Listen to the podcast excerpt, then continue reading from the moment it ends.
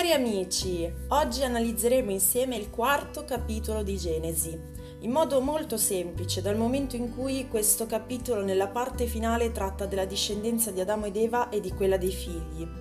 Non andremo ad analizzare nome per nome, ma come sempre cerchiamo di estrapolare il succo del racconto, un po' come si fa nelle storie.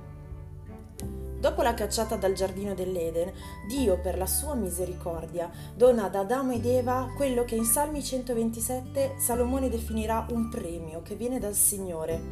Un premio per cosa?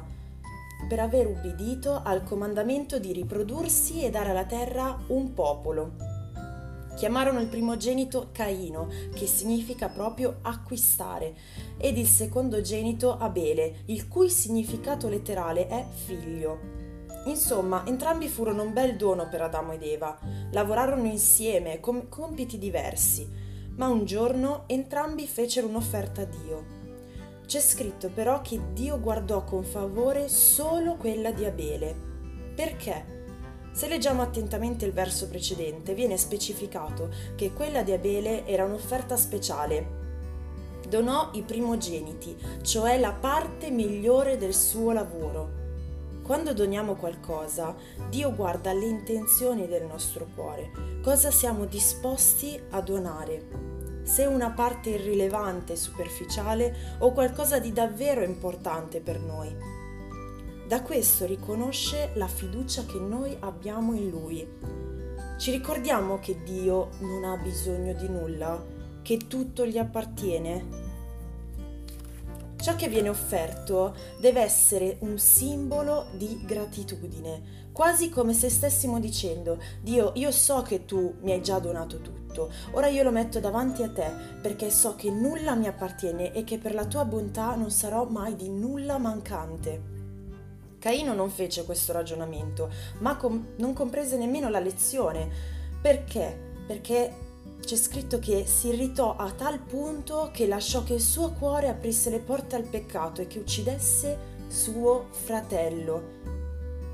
Dio, pur sapendo che ciò che era appena stato compiuto, ciò che era successo, fece una domanda retorica a Caino, chiedendogli dove fosse Abele e specificò suo fratello.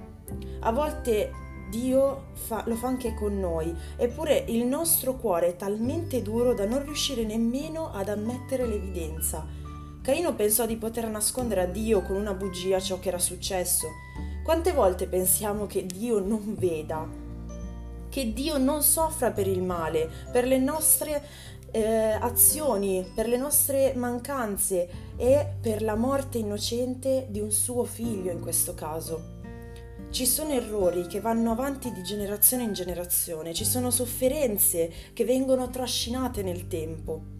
Ci sono rancori che distruggono intere famiglie, eppure non riusciamo a tornare a Dio, ad ammettere le nostre colpe, a chiedere perdono e a ricominciare da capo.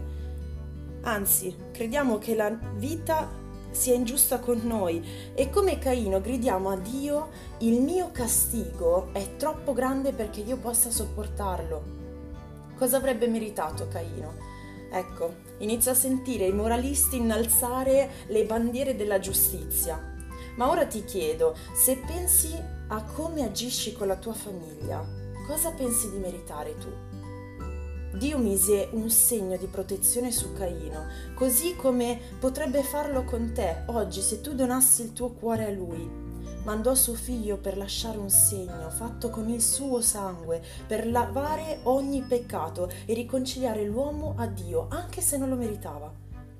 Accetta oggi il suo invito e non allontanarti da lui ad ogni tuo sbaglio. Conosci veramente Gesù, l'amore che Lui ha per te e vedrai cosa succederà nella tua vita, quante cose cambieranno. Sapete come finisce la storia? Grazie alla discendenza di Caino, a partire da Enos, il popolo iniziò ad invocare il nome di Dio. Dio riscattò il suo peccato perché Dio dal male trae sempre il bene. Ricordiamo che siamo polvere, che non siamo eterni. Torniamo ad offrire a Lui il nostro cuore e le primizie della nostra vita, perché Lui solo sa come custodirle. Dio ti benedica e conosci Gesù.